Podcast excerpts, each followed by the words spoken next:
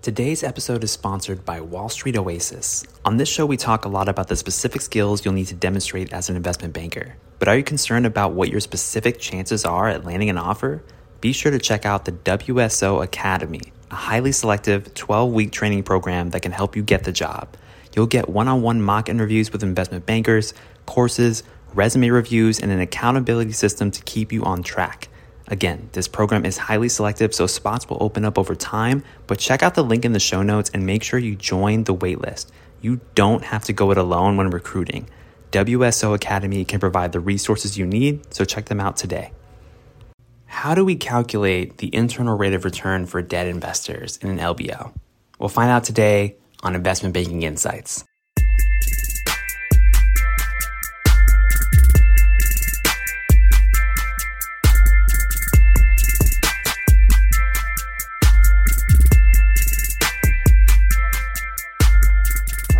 All right, all right, all right. Welcome to Investment Banking Insights. This is the only show that's absolutely dedicated to helping you learn both the technical and non technical aspects of the investment banking process.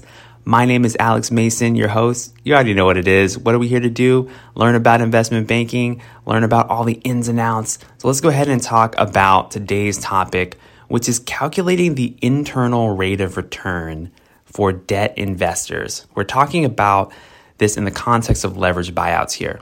So, when we think about a leverage buyout, we often think about it from the perspective of the private equity firm and their investors, right? That's kind of the protagonist in some ways in this story.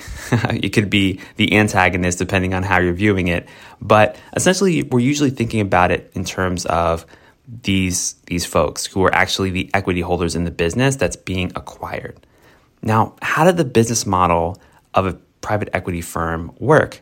Well, they raise money from their clients, from investors. They might kick in a little bit of their own capital, and then they borrow money from a bank or a series of banks. And they basically pool all that capital together to acquire a business. Now, the rate of return that they receive on their money is what helps drive their business model. And they're typically looking for really high annualized returns. I mean, we're talking about 15, 20% annualized returns, making a lot of money here, basically. But remember that equity investors, they're not the only investors in leverage buyouts. Who provides all of the leverage for these deals?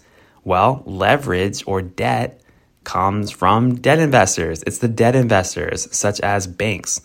So, how do we calculate the internal rate of return for them because they're part of the deal too. They're not just giving this money for free, they want to see a return on their investment.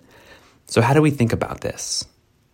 Well, calculating the internal rate of return, it's just like calculating the internal rate of return for equity in it's just using slightly different numbers. So it's just a matter of using a financial calculator or using Excel to compute the cash flows. So when you do this, remember that when you calculate internal rate of return, you have to plug in your cash flows for different time periods. And the initial amount that you would use in your calculation would be a negative cash flow, that the amount of that cash flow is the principal that's being lent. So if a bank is lending $100 million for an IPO, or not an IPO, an LBO rather, then that 100 million you would plug in negative 100 million as your initial cash flow. Okay. Then each subsequent cash flow is the interest and the principal payment that's due in each period. And so you just move along in your model of plugging in these cash flows.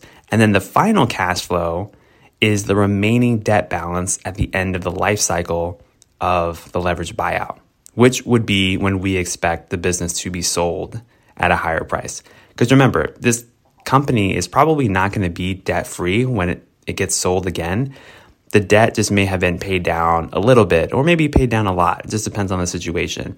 But whatever that ending debt balance is, you're going to put that as your final cash flow.